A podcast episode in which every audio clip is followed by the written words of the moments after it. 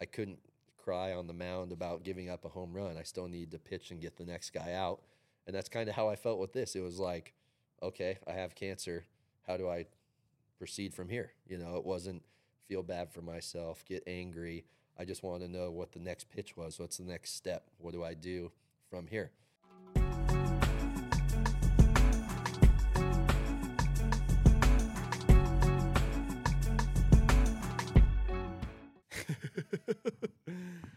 All right. Well, welcome back. We are here with Adam Whitt. Um, I mean, I the intro for you is a hard intro to give. Obviously, you're a multi-sport athlete, got a lot going on between professional baseball, now working on the professional golf stuff that we'll get into. But uh, yeah, man, how you doing?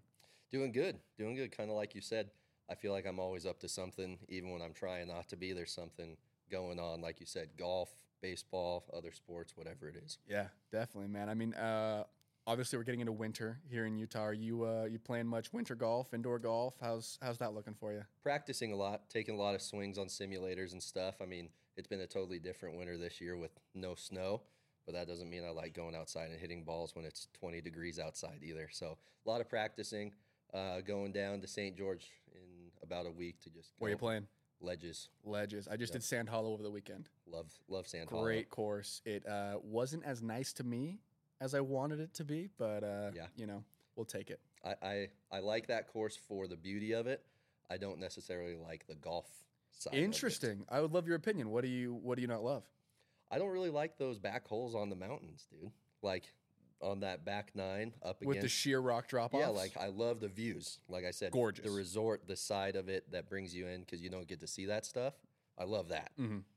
Playing it, eh, I don't really like the whole design on a couple of holes that are blind shots or you know, like you said, a rock wall where you can ricochet it off and just little things like that. Not Listen, my uh, I, course one- architect favorite. Yeah, I I benefit from playing golf with the bumpers on, so that's that's if, good if you're, for me. If you're right-handed and you slice it, you do love holes. Yes, you're correct. Well, awesome, man. Well, like I kind of mentioned in your intro, you know, you've got a long, rich history of kind of playing sports and stuff. I'd love to kind of go back to the the early days, you know, high school Adam. What were what were the sports you were playing back then? So I played pretty much everything growing up, at least one season. You know, wrestling, cross country, basketball, football, everything. I tried everything, but by high school I was in tennis in the fall, basketball in the winter, baseball in the spring. That was my main three, and I didn't do the uh, typical thing that happens today where everyone does travel teams and all that stuff. I played tennis from tryouts till the playoffs, played basketball from tryouts to the playoffs, then baseball, and then I didn't really play anything during the summer. I'd go camping and hang out with the family and stuff like that. So I felt like I was a little bit behind as far as experience just because I wasn't playing. Most people play baseball year round now for travel teams. It doesn't matter the time of year. Basketball year round, whatever it is. A lot of individual specification, I guess you could say. Yeah, I think it's good and bad, but I personally didn't have that in high school. So that's kind of the early start. I was a really small kid. I was like 5'9, 140 pounds when I graduated. So size, not super fast, not super intimidating or large, didn't have any crazy qualities coming out of high school, I guess you could say. gotcha. So when you were playing all these sports, kind of getting was it something? What drove you or kind of drew you to baseball or to kind of that being your your sport of choice? Yeah, it wasn't my first one. I started playing probably when I was 13 or 14, and that's when you could actually start having kids pitch against each other. Mm. I tried the machine pitch for one year when I was like seven, didn't like it, so I quit for a few years until you could actually get that feedback and have kids competing. Um, and then as I got into high school, I don't know, man, I just started to like it more and more. You know, I started to understand the history of it. Um, be able to go to major league games, watch the Giants, watch the A's. Growing up in Carson City, they were only a few hours away in the Bay Area, so being able to just kind of get immersed into all that stuff kind of got my attention. Gotcha. So do you have a favorite team then? Uh, it's it's evolved over the years, but now it's anyone but the Red Sox. Okay. so as you can guess, I started liking the Yankees Yeah. when I was 12, 13, 14, and that was kind of around their 2000, 2001 run when they were winning a bunch of World Series and everything. Um, so that's where the hatred of the Red Sox came from. And then I kind of moved away from just Yankees fans to everyone but the Red Sox. Everyone but the Red Sox. Man, Yeah. that's some deep hatred. hey, once you it's it's like the Giants and Dodgers rivalry. You Yeah. know, you're either one side or the other. Mhm. Well, that's awesome, man. So then you you kind of get into the baseball world. You're getting the history of it. You're loving kind of what that sport is. Um, when did you start to kind of realize baseball was something you could take more seriously? I mean, were you immediately better than all the other kids? Were you hitting home runs in little league? Were you pitching out, you know, blowing out catchers' Right. mitts? Like what what did that look like? Yeah, so kind of like I was saying, being a smaller kid, um, I was one of only two seniors my senior year in high school, and uh, my other buddy that I played with growing up, he was going to the University of Nevada, Reno, go Wolfpack. Uh, he was going there on a scholarship, and I didn't really express any interest to my coaches or anybody. No one ever, had ever really asked me if I wanted to play in college. I was actually a better tennis player, so I actually came to a visit at the U for tennis and tried a couple of junior colleges, coaches, stuff like that, talked with them. But based on financial stuff, only place I could afford was University of Nevada, th- hometown, 30 minutes away from Yeah. where I grew up, in state tuition. And uh, so I, I told my coach I wanted to play, and he was like, Well, I mean, you throw 75 miles an hour and you're 140 pounds, man. Like, not a big recruit. No one really can't just send you out and be like, You're going to LSU now, you know? So uh, he helped me talk to the local junior college in Carson City, and I went and did a little tryout for that coach. And uh, he was honest with me and was like, "Listen, man, I don't have a spot for developing that much time. Like we already have our roster set. You're a smaller kid. I don't see too much potential like this year helping out. So he didn't even really give me a chance. That's gotta be hard. I mean, it, it made my decision. I was going to the University of Nevada as just a student, you know, and Yeah. no sports. Um, and then I don't know, like you kind of said, something that I think my mom instilled in me growing up that I didn't think about at the time was, you know, I would go to a movie by myself. I was comfortable being independent, and she allowed me to do those things and kind of push me to make sure I was comfortable doing those things. And so the week before school at the University of Nevada, my freshman year starting, I just looked up where the baseball coach's office was, never met him in real life, and I just walked in his office. Just cold walked in there and knocked on his door, caught him off guard, and he was like, "Hey, what are you doing in here?" I was like, "I want to play baseball." He said, "Uh, we don't really do tryouts at the D1 level." That's not how this works yeah, at all. he's, he's like, "What's your name? Who are you? Are you even Mhm. going to school here?" And he took about 30 minutes, kind of sat down and was like, "You know, no one's ever done this before, so show up on to weights on Monday 5 a.m. and we'll give you a chance." that is incredible. What was your pitch? Uh, so at the time, I, I didn't pitch too much in high school. I only pitched five or six innings. I played shortstop. Gotcha. And sorry, I mean your pitch to him. Your pitch to Oh, oh, oh, how oh. did you pitch yourself as Oh, I mean, I just, I literally, I think it was just being so naive. I just told him I would do anything to make the team. I'm like, dude, I just want to have a uniform. I don't care if I'm an All American or a starter or whatever. I want to be on my hometown team, play. That way, one day I can look back at a yearbook or a picture and be like, hey, kids, you see number 34? That's me. yeah. Doesn't matter my stats. Didn't matter if I was good or bad. I just wanted to be on the team. So that was my pitch to him. Was I literally told him I was like, dude, I'll do whatever I need to do. I'll show up to weights. I'll clean up afterwards. Whatever you need me to do. And Dang. like so I he thinks said- he's getting like a manager at this point. almost, yeah, literally. So he, he he he had me and one other kid uh, do a month tryout, which he I guess he was known for doing. He coached there for like 31 years. He's a legend, Gary Power, shout out. But uh, he he gave us a month tryout, and at the month every year, all the guys would be like those month tryout guys. They got cut on the month, and Wow. so after that first month in September, called me and the other kid in. The other kid goes in, gets cut. He's leaving. He's like, "Good luck, man." So I walk in there thinking I'm gonna get cut, Right. And he literally just sits me down and goes, "You know, if you were late to practice one time, I was gonna cut you. If you got a bad grade, I was gonna cut you." Like he was looking for any reason basically to cut me, and I was always early, stayed late, cleaning stuff up in weights or practice, whatever it was. Did all my study hall hours plus some extra. Got straight A's that first semester, so he was like, "I have no reason to cut you. I guess you're sticking around." That's incredible. I mean, from what you explained there, it sounds almost like being human, just being naturally like living room for a mistake would have gotten you cut. But Yep. I mean, when you were at this point, where you like you know, waking up, was the focus still school or was the focus still baseball? Like, what was the what was the drive and the passion at that point in your life? So it was a little tricky that first semester because I remember telling my mom and dad that I was gonna try out try out for the baseball team, right? And uh, they were I was taking 18 credits that first semester. You That's know, a lot. full.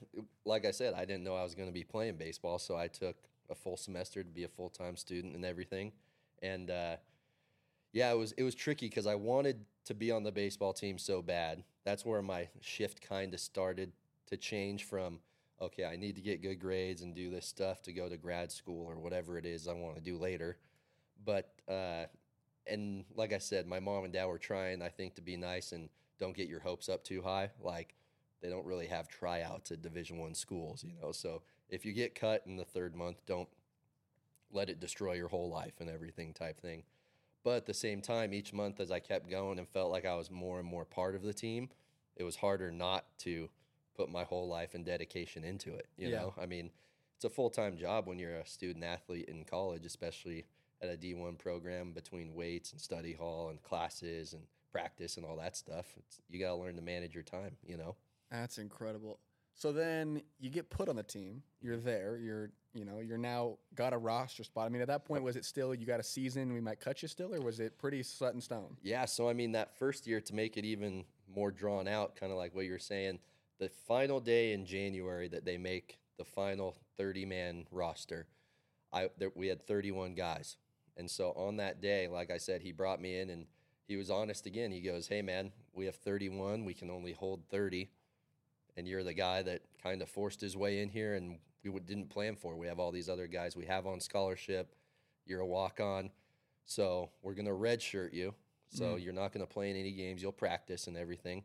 And we want you to gain 60 pounds and come back the next fall and retry out, but be like Wow. a preferred walk on, basically. Sixty pounds. So I gained 58.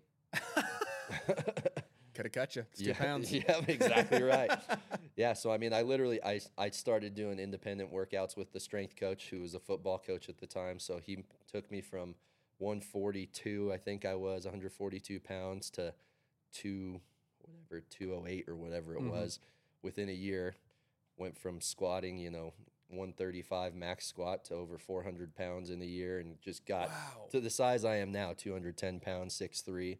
I grew four or five inches that year too. So That helps. there was a lot of lot of changes going on that first year, and then like you said, the second year I came out and he gave me a preferred walk on spot, a tryout. You know, if I messed up, I would get cut just like everyone else. But uh, got to that next year, my sophomore year technically, and gave me the jersey and said, "You're the last guy on the team, but you got a jersey. You're in the game, man. You're in the dugout." So at that point, it was kind of like a dream realized, and everything from there kind of got easier and better because I achieved what I wanted to. Yeah. You know, I didn't have expectations of, like I said, being an All American or pitching or doing anything else. I was happy to be there, man. I got my jersey, number 34. That's all I wanted. So I mean, you've reached that. Then you said you know you've reached your goal. Mm-hmm. What was the drive to keep going? I mean, at that point, when you've gained all this weight, you've gained the height. Did you start to see changes in your game? Were you were you Oh, more yeah. confident in who you were as a as a player? Big time, definitely. I think, uh, you know, being a smaller kid your whole life, every sport you get bullied and pushed around just physically, you know, and then kind of becomes part of something that you're used to.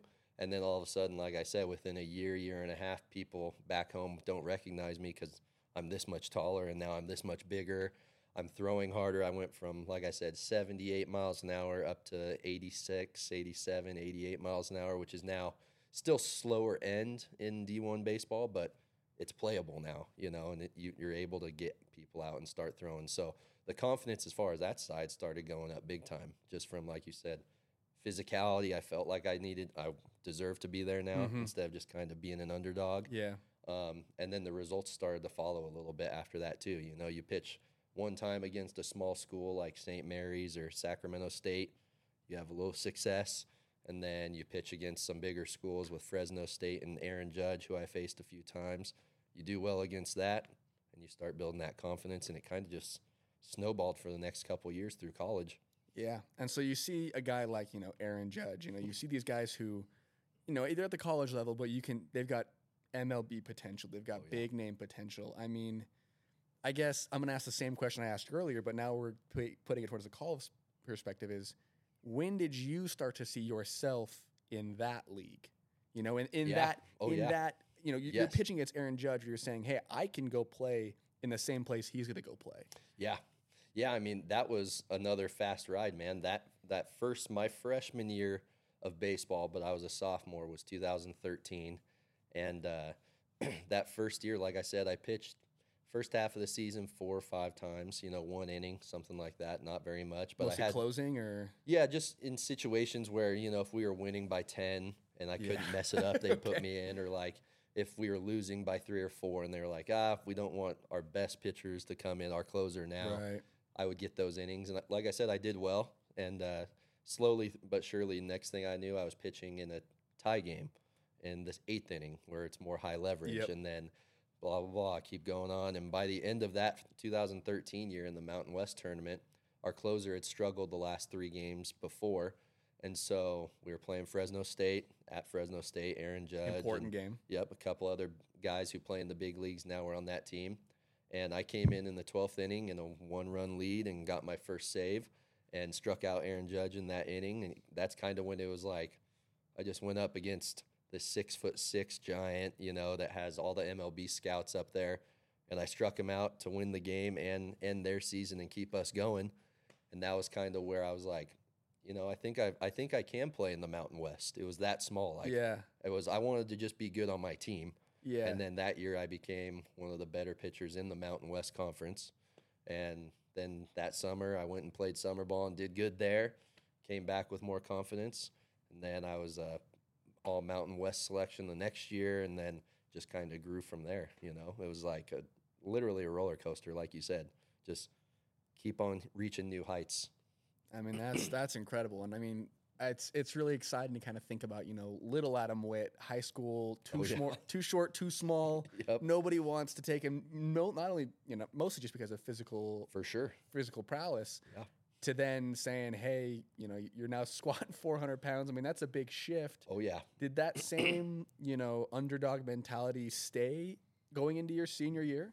I think it did for sure. I think that's what kind of helped me grow so fast those three or four years during college, like physically, obviously, but mentally and be able to keep up and pushing myself was, like I said, a lot of the guys that I went to school with my freshman year in college that were high school all stars and everything else, they were 6'3, 225 in high school. Yeah. And so when they came to college, they didn't get bigger. Mm. They were they got more refined and stronger and stuff, but they didn't gain 60 pounds and all of a sudden 10 miles an hour they threw harder or 15 miles an hour, you know, it was like maybe two or three. yeah. And so I felt like that little bit of underdog, like you were saying, kind of kept me trending in the right direction because I never took it for granted because I knew what it was like to be small yeah. you know, two years before that. It was very fresh to me. It wasn't when I was 13 or 14. It was when I was 18 years old. That's incredible. It's it's interesting because this is actually relating to a conversation uh, I recently actually got from a podcast I was listening to, but also a conversation I had with a, um, a, a high school coach the other day about it's something called the relative age theory,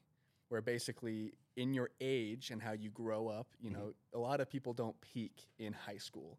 A lot of people don't peak at the same time that a lot of college scouts or a lot of these opportunities people are looking for you. That's a hundred percent. And you know, the fear with that is there's a lot of people, whether it's early on, you know, in maybe elementary school, junior high, where they don't aren't uh, physically at the same level as other people. So because of that, they don't want to keep going, or maybe they're going to peak later in life in college or in these different spots, so that maybe we're not going to be able to see them as well uh, doing what others, you know, could do. People don't always peak at the right time, especially in adolescence, especially in younger ages of their years. And so kind of seems like that's what happened with your situation.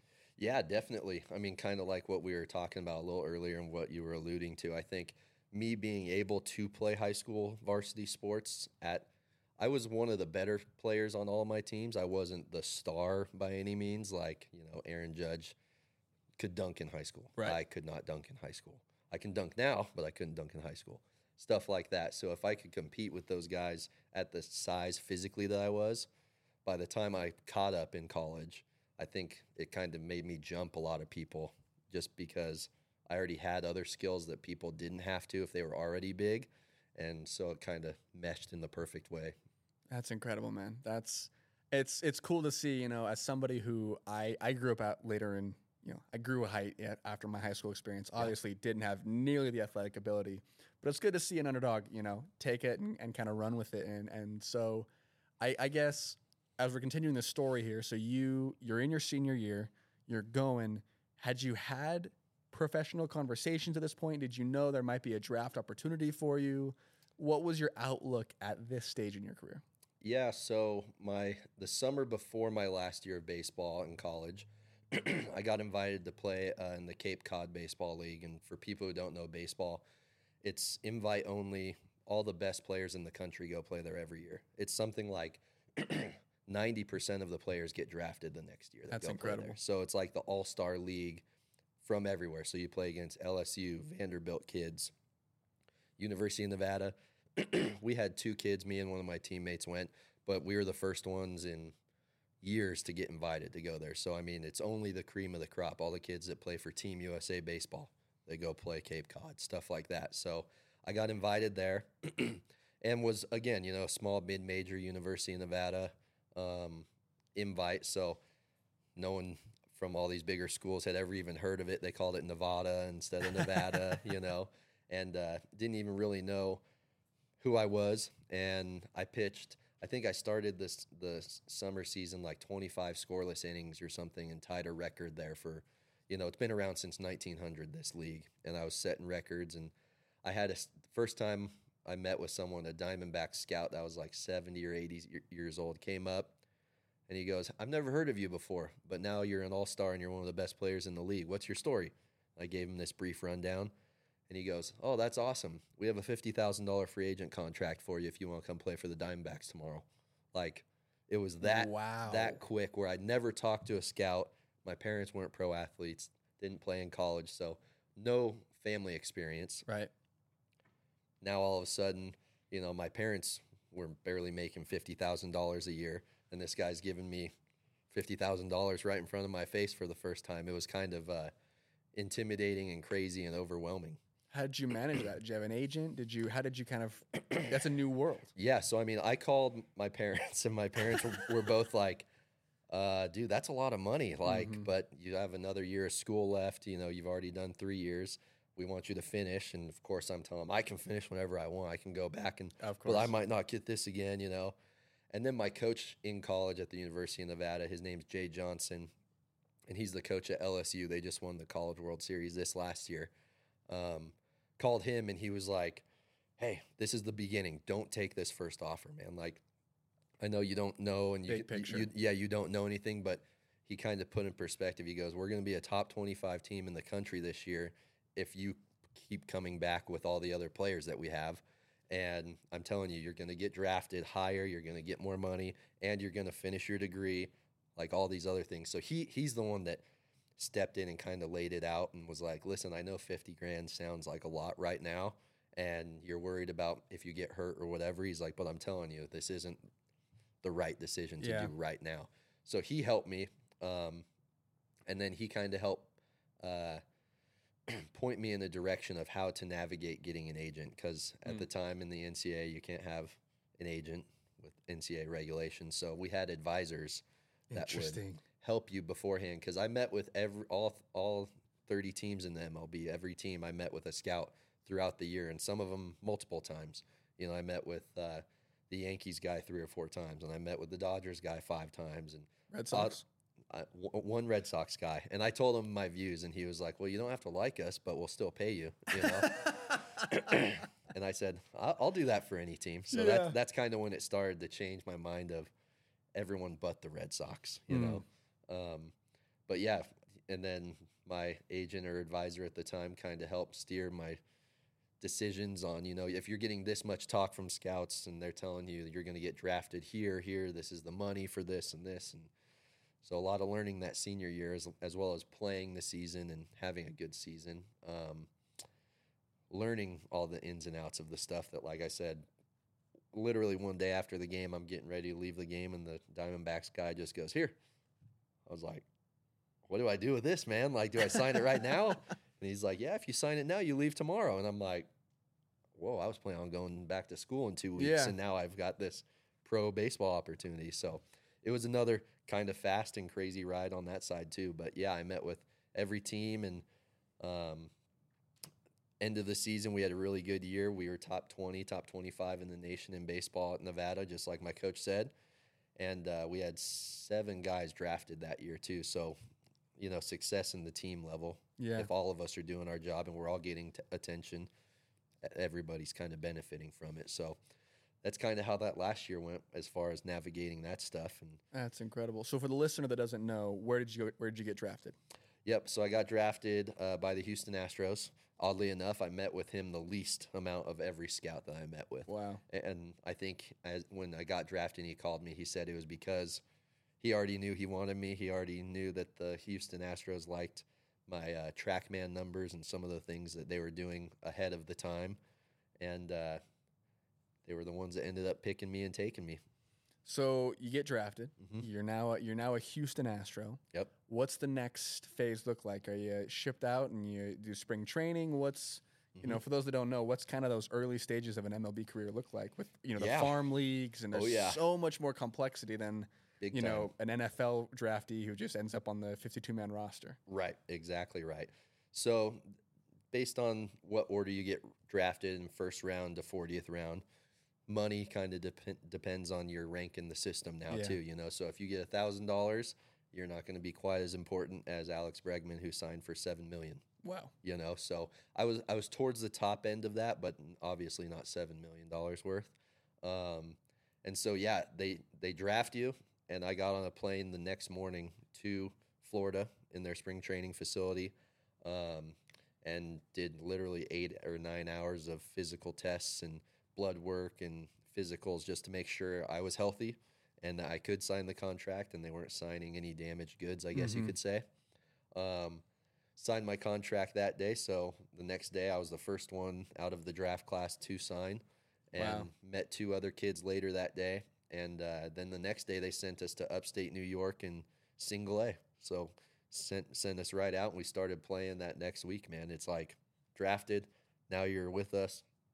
Start your development right now, like you're going out there. So played four or five months single A, a little short season, and then uh, you get time off from November through February. Basically, spring training starts in March, and uh, then you fly back down to Florida where we had our spring training facility and do your first full season where you get one day off a month and you play 152 games in 160 days. That's I mean the baseball season is a grind. Yeah. Oh, yeah. That's the biggest thing I try to tell people. Like, I understand pro golf Mhm. grind, especially now that I'm kind of in those lower levels of state opens and trying to get status on whatever the Korn Ferry or PGA Tour Canada, whatever it is. Mhm. Um, but it's it's a lot different than baseball where it's every single day and your off day entails a 14 hour bus trip. You know, in golf, I get to choose which tournaments I want to drive to and how I get to it. Baseball, there wasn't really a choice. You're on a bus with 35 other guys and you're riding there and you go play and you get done at 11 and you go back to your small little hotel room with three other guys and you So do what that is- over and over. What does the relationship with that team look like then? If you're spending that much time together year in, year out, Oh, yeah. when you're off, you're still on. Oh yeah. What does that what does that relationship start to look like? Do those guys become close? Yeah. Do you become brothers? Like what does Oh. that look like? Oh, big time. I mean, I think, uh, you know, I played three years, and in the second year, I got married, and I'd say seven or eight guys that came to my wedding were pro baseball guys, just mm. that I spent eight months every single day living with, being in the clubhouse with, sitting in the bullpen with. You're never not with them. Yeah. And so, like you said, whether you have a choice or not, they become family. They become good friends. I mean, like I said, I still talk to a bunch of my buddies to this day, whether they're still playing in the majors or they're moved on and doing other stuff, kind of like me. Um, it's a very, very intense relationship, I, I guess you could say. You get I to bet. you get to see everyone's good and everyone's bad. Let's say that. Was your wife prepared to to have the marriage happen and then still have you see those guys more than you probably saw her? Yeah, I mean, uh, as far as that stuff, I got super lucky with my wife. She uh, she's been through it all. She went through all all of college and saw my whole growth. I mean, we started dating when I was smaller than her, and Yeah. she's five seven, you know, 120 pounds. so it's not like she's big. and I was smaller than her. Our Just a first small prom. dude. Yep, our first prom. I'm physically sh- skinnier and shorter than her, and uh, so she she saw the whole growth. She was right there with me too, and she understood. You know, I slowly got to go away f- further and further during college baseball. I'd be gone for a weekend, and then I was gone for a summer. So then by the time I was gone for eight months or seven months, we kind of built up to it. It wasn't like, Right. okay, see you in eight months See you in eight months. Yep. Yep. She was prepared for that life. Well, that's good. So then, um, obviously, you know, you were in the majors. How kind of how how did that career go? What does stuff look like? How as far as you know, you're on that grind now. You're doing that. You know, Yeah. 180 game season. Oh yeah, yeah. How uh how did that first season go? Uh, I had I had my ups and downs. You know, the thing in in pro baseball, like we were just talking about, the length of the season. I could pitch. I was a closer, so I would pitch one inning, maybe one and a half, two innings at a time. I didn't pitch very long, but I pitched pretty often. So I would pitch every two days or three days or every day if I Mhm. needed to. And uh, I'd pitch good for a month, and you know maybe that was 20 innings, and then I'd have one really bad game where I gave up seven or eight runs, and my overall stats kind of hurt from that. So it was interesting having to be good for such a longer amount of time, I guess you could say, as far as what I was used to. I was used to 50 games in the college season, pitch 25 times, 20 times, and you're done. You're out of there. Well, I was pitching 20 times in two months now, and it was an eight month season. So, you know, you're quadrupling your output and just trying to learn uh, how your body responds and how to kind of keep that constant uh, pace going up, I guess you could say. Yeah, definitely. Well, that's and yeah, I mean, so now that you've so you're at that point, you've got the, you know, you're going through the first season. At Mhm. what point did you kind of start to realize, you know, the direction of, hey, this may not be a 15 year season, this may be kind of what it ended up being. Yeah, I mean, it's, I think my last year, my third year, when I went into spring training, um, I had just proposed with my wife and we had planned the wedding to be later that fall after the season. And I, I don't know how else to explain it other than I just kind of had this thing inside me going into that last spring training.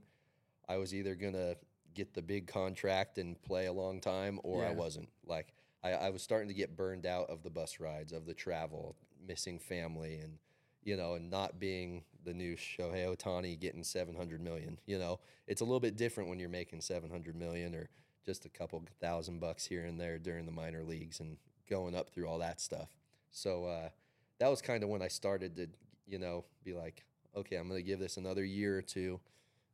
It, within four years, just like with college, I felt like I was either going to make it or I wasn't. Mm. And so I kind of put that timeline just for myself. And I started to feel it that third year. I was definitely starting to miss people when I leave for a little bit more. I'd want to be home a little bit more, you know, maybe make a little bit more money or find something else I wanted to do as a longer career. Mm-hmm. Um, but yeah, that that third year, that was definitely when it started to creep into my mind a little. Yeah. bit.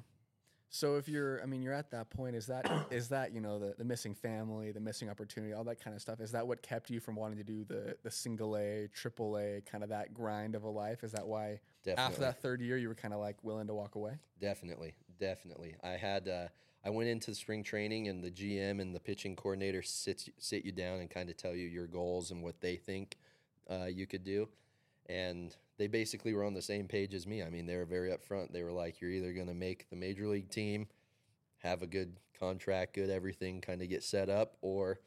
You know, we're probably going to release you at the end of spring training. It's between you and these other two guys. So it was three of us for one spot, and one guy was a returning 10 year big leaguer, and the other two, me and him, were kind of minor league grinders trying to work our way up.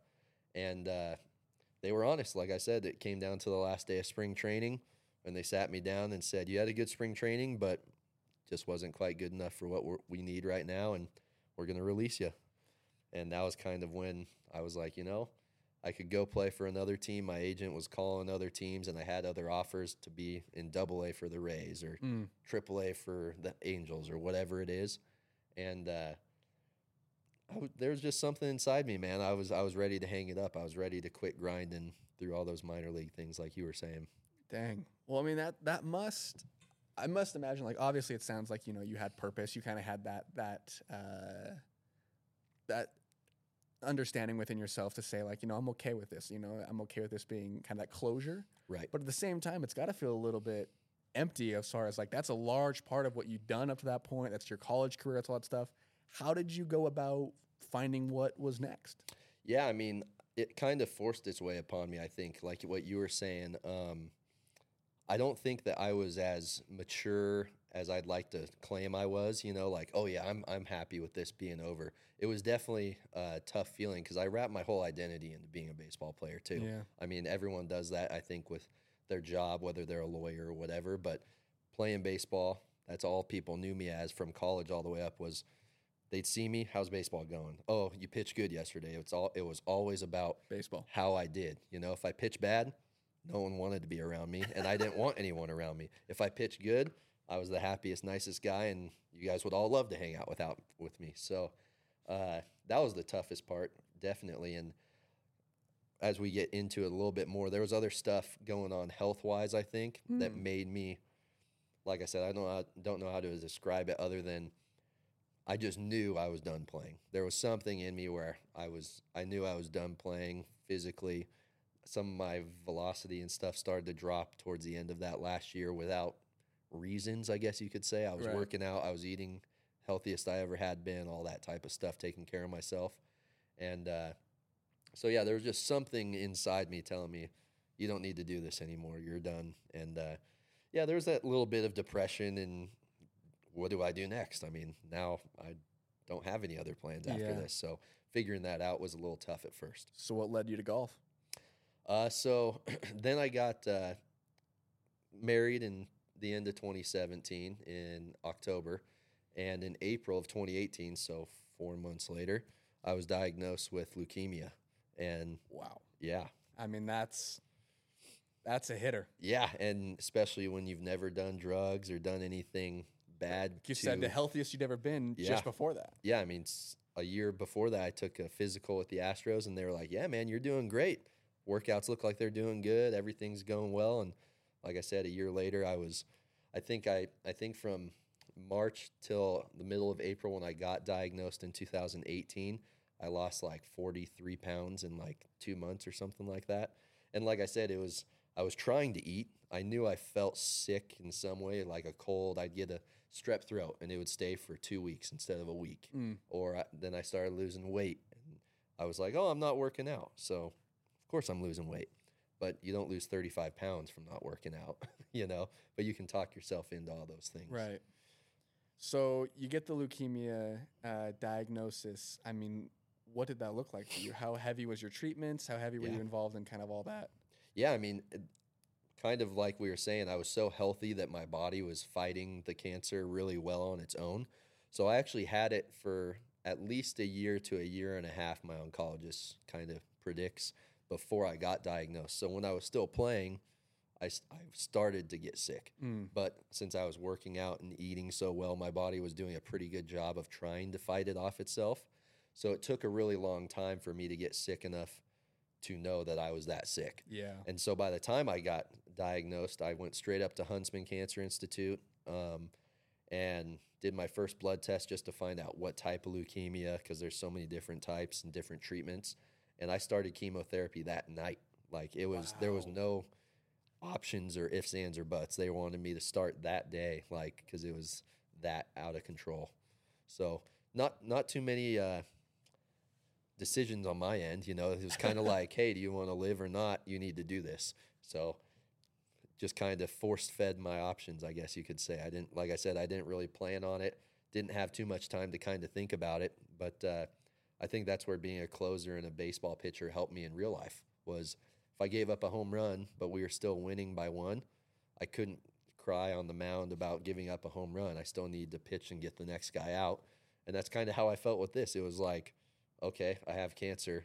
How do I proceed from here? You know, it wasn't feel bad for myself, get angry. I just wanted to know what the next pitch was. What's the next step? What do I do from here? And so, yeah, that first little bit, I went on a little uh, more aggressive chemo for the first month and a half, two months. Um, got a lot of my blood can my cancerous blood cell percentage numbers down into a reasonable range. So I was at 50% cancerous blood cells when I first started. and within two months I got down to like ten percent, and then they moved me off of the more intense stuff to now I take a daily oral chemotherapy pill that I take every single day. It's actually like seven pills. It's a it's a concoction of them. Yeah.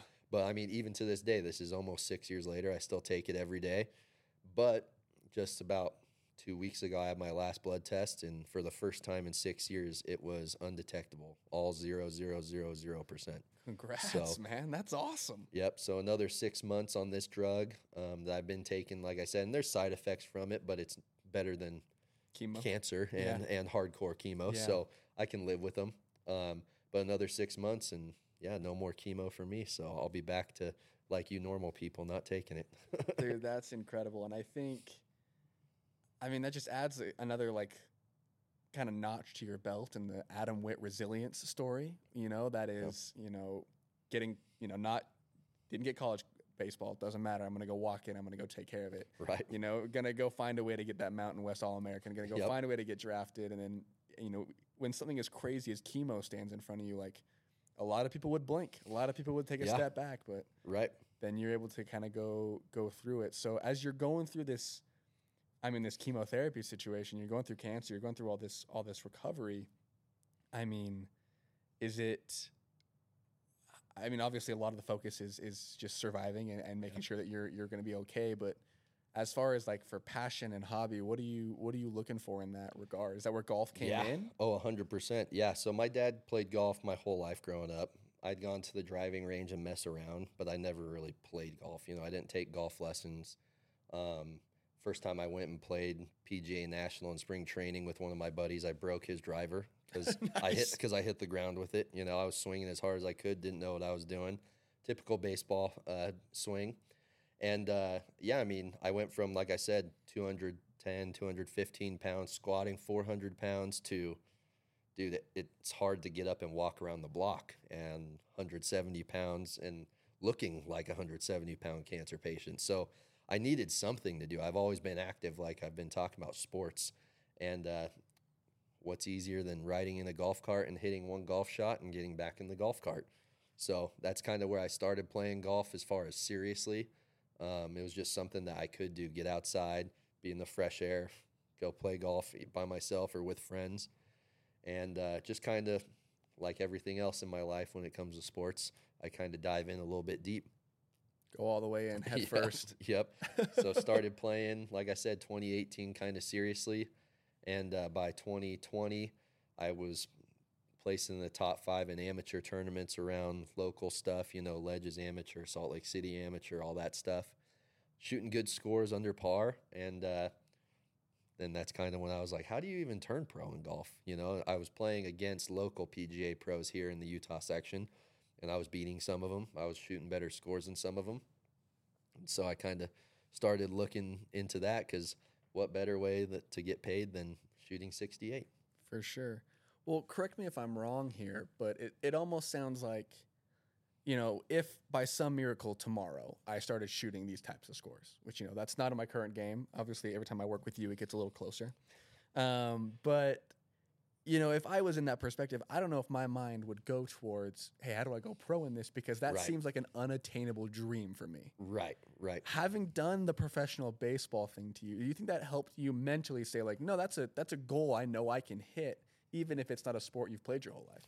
Hundred percent, hundred percent. I feel like even now, like I said, this is my whatever sixth year, seventh year into golf full time, kind of going for it, and it's gonna be my uh, May will be my third year of being a pro, like full time playing and teaching and everything. And uh, I think that's where I still have a leg up when I go to these tournaments and I play with other guys, you know, 28, 29, 30 years old, kind of like me, is the mental side of it. I watch a lot of them have breakdowns or get pissed off about certain things. And I just know from my baseball experience, you can't have those highs and lows if you want to be consistent, you want to be good. And I've, you know, I've pitched in front of 15,000 people yelling at me, telling me that I'm terrible. So there's no real pressure to me as far as being on a golf course, especially when it's all in control of me. There's no defense out there. You know, there's no batter I have to strike out. There's no fans chirping in your ear while you're warming up to pitch, all that stuff. So it definitely gives me a leg up. and then the other thing I think too is, you know, when you're quote unquote a week away from death, like I was when I first got diagnosed, what is there to be afraid of Mm. anymore for me? You know, if I go and I do turn pro and I suck, okay, so I suck. Then I go and I teach golf, which is still awesome. Like that's the way I was kind of looking at it, you know, was what do I have to lose, man? I'm still alive and okay, so if I suck at golf, at least I tried it, you know. It gave me that extra perspective I think too where I'm really not afraid to fail at anything anymore, man, cuz like I said, I've been there feeling and knowing I might not be here tomorrow. Yeah. And when it's that reality and I hope a lot of people watching don't ever have that, but I can tell you when it does happen, it kind of opens you up to be okay to fail at certain things. Yeah. You're I mean, what an incredible perspective to have. I mean, that's Yeah. something that people pay thousands of dollars to coaches to people to try and find and obviously like you said, you don't wish that on anybody, but Right. to have found that perspective in the way that you have is is also a testament to to a level of um, a level of resiliency that I think a lot of people uh, won't necessarily find uh, in the first try. So Big time. that's that's incredible, man. And so we're at this stage now. We're here. We're with professional golfer Adam Whitt, Utah professional section- baseler, Utah, section PGA. section PGA. Um, I mean, how how has that baseball experience now helped you translate into what you're trying to do now? And I mean, what's what's the big goal at this point? What are we what are we chasing? Yeah, I mean, when I first turned pro, you know, it was mostly to play, at least in my mind. Um, and then joining the PGA of America and kind of going to different seminars and getting your Class A um, really opened up and showed me how much I love teaching. Like, I've always taught baseball, I've taught tennis or basketball or whatever it is. And so I, kn- I knew I enjoyed teaching other people. I love the enjoyment of seeing someone get better when you help them with something. Um, and now my golf knowledge is kind of catching up to that, I think, as far as teaching on that side of it. So I've really enjoyed teaching and getting clients and students to get better and to get out there. And like I said, I think I relate it to a lot of life stuff too. You know, if you get out there and you're having a good time off the course, you're probably going to be playing pretty good golf. If you're having tough time off the course with family and friends and work, you're probably not going to play good golf too. So making those parallels and helping people realize, you know, golf's just a game, but it's not everything. It's not your identity. It's not who you are. If you shoot 88, that's still a good score. You know, it's better than 100, and 100's better than 120, whatever it is. So I like the teaching side of it a little bit more than I thought I would. So I'm trying to teach as much as I can and help people out that way. Yeah. Um, but now, after kind of finishing my third year of playing tournaments, and now I think I, I my caddy and I were just joking about this the other day. I played in uh, 19 amateur tournaments before I turned pro. So I turned I played 19 golf tournaments before I turned pro, Wow. and I've just finished my 51st professional tournament. So it, whenever I start beating myself up too much, you know, if I have a couple bad days and I miss a cut or I shoot really bad in one day tournament, my caddy likes to kind of reel me in a little bit and be like, "Hey, man."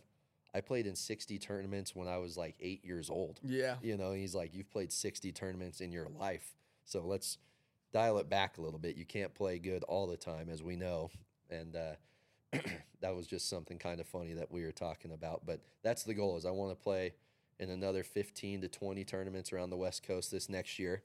I keep finding all these other mini tours and good events as I keep playing and getting to know other players. So just traveling around, Colorado Open's a good one, Nevada Open, Wyoming has Mhm. a couple of good tournaments, um, and then keep keep doing a lot of the local Utah PGA stuff. Those ones are all, always good and get to play against good players here locally, but be able to try to qualify for the PGA Championship and other stuff like that. You know, kind of like what we were talking about. I'm not afraid to go to a U.S. Open qualifier and shoot, you know, 62 or 82. It doesn't Mm. matter to me. It's just another another opportunity. Yeah. Well, that's awesome, man. Well, hopefully, you know, that's I you know, your journey up to this point has been awesome. It's been exciting. It's been a roller coaster, I'm sure. Big time. But with that being said, I mean, there's a lot of opportunity on the, on the horizon. There's more room to to kind of jump into that type of stuff and to find more more room for growth. Um, do you see yourself trying to go after a Korn Ferry or even a PGA card in the future, or I mean, definitely. If it if it ends up, you know, these next couple years, I start winning a lot of tournaments. I mean, I think that's always in golf, especially. You know, it doesn't matter how the swing looks necessarily or what happens as long as the ball goes and you have the lowest score at the end of the day. I think that's kind of the deciding factor for everybody. But, you know, if I go out there and I win the Utah Open or I win the Nevada Open or win a couple of these bigger tournaments, definitely, definitely want to get on the Korn Ferry and see where it takes you from there. I mean, like I said, just kind of riding it out and going with the flow at this point. N- No pressure, but definitely not counting myself out of figuring everything out and putting it together. That's awesome, man. Well, we're we're excited to keep watching it along, and I think I think the promise I'll make you today is we'll, let's let's let this be a recurring opportunity. Let's chat Yeah. again. Let's let's kind of follow. I mean, I love to follow you along and follow, kind of see what you're building, and let's let's let the listeners do that as well. So Definitely. we'll we'll keep catching up with you here in the next few few months and and throughout the year, and kind of see how these events have gone. I know that at least the next time we'll get to see you play is the Long Day Challenge. You coming out again this year? Absolutely. Love that event, dude. You guys d- do such a good job with it. It's so much fun. It'll be, it's a really fun event, and so Oh, we're yeah. super excited to have you out again for that. And I know uh, last year your team came in with some big promises that we didn't quite see. Yep. So we're yep. ready to see you guys win it this year. Um, and that's I know that's a challenge to anybody else who wants to come and play in that. So That's right. um, yeah, man, we appreciate having you on. Yeah. Thank you guys. Love talking with you. Okay, talk soon.